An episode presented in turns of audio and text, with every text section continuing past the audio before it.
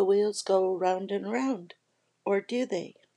Welcome to another episode in Chrissy's journey.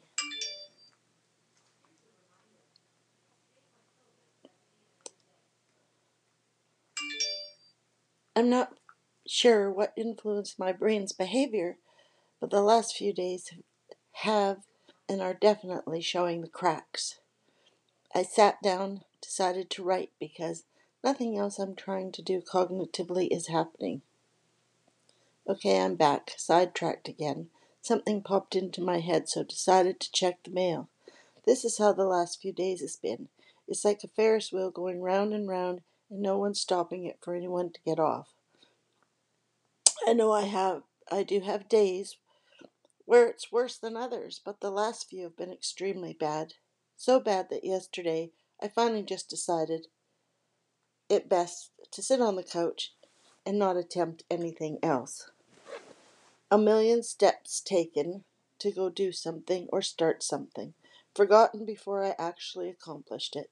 Something else grabs my attention midstream, then off like a squirrel I go.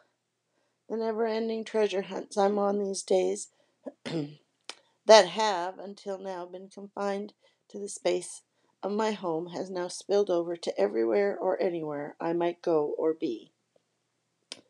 My voice is uh, having issues again today. My vocal abilities are compromised um, now. Anyways, back to the blog. It's not a wonder why by 6 p.m. I'm heading for bed.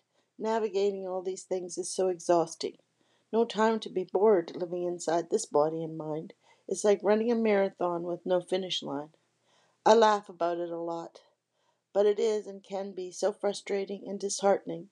It's life with dementia. So, mostly on these days, I just decide to try to have fun, do things that make me laugh, be patient or try to be until my brain decides to switch it up again when I will accomplish much, like nothing's wrong. It's like having your own game, game of brain teasers going on, except it's not a game. It's real life, and it's your life. I sometimes think that the weather impacts my dementia a lot.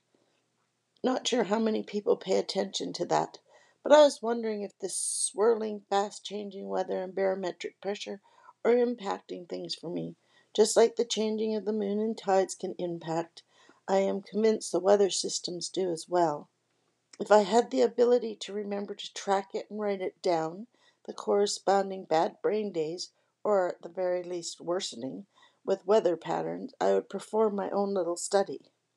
Unfortunately, because those functions are no longer reliable for me, I live alone. It's not possible, but it's a good thought. Hope you're all having fun, or at least trying to laugh at yourself rather than cry. Till next time.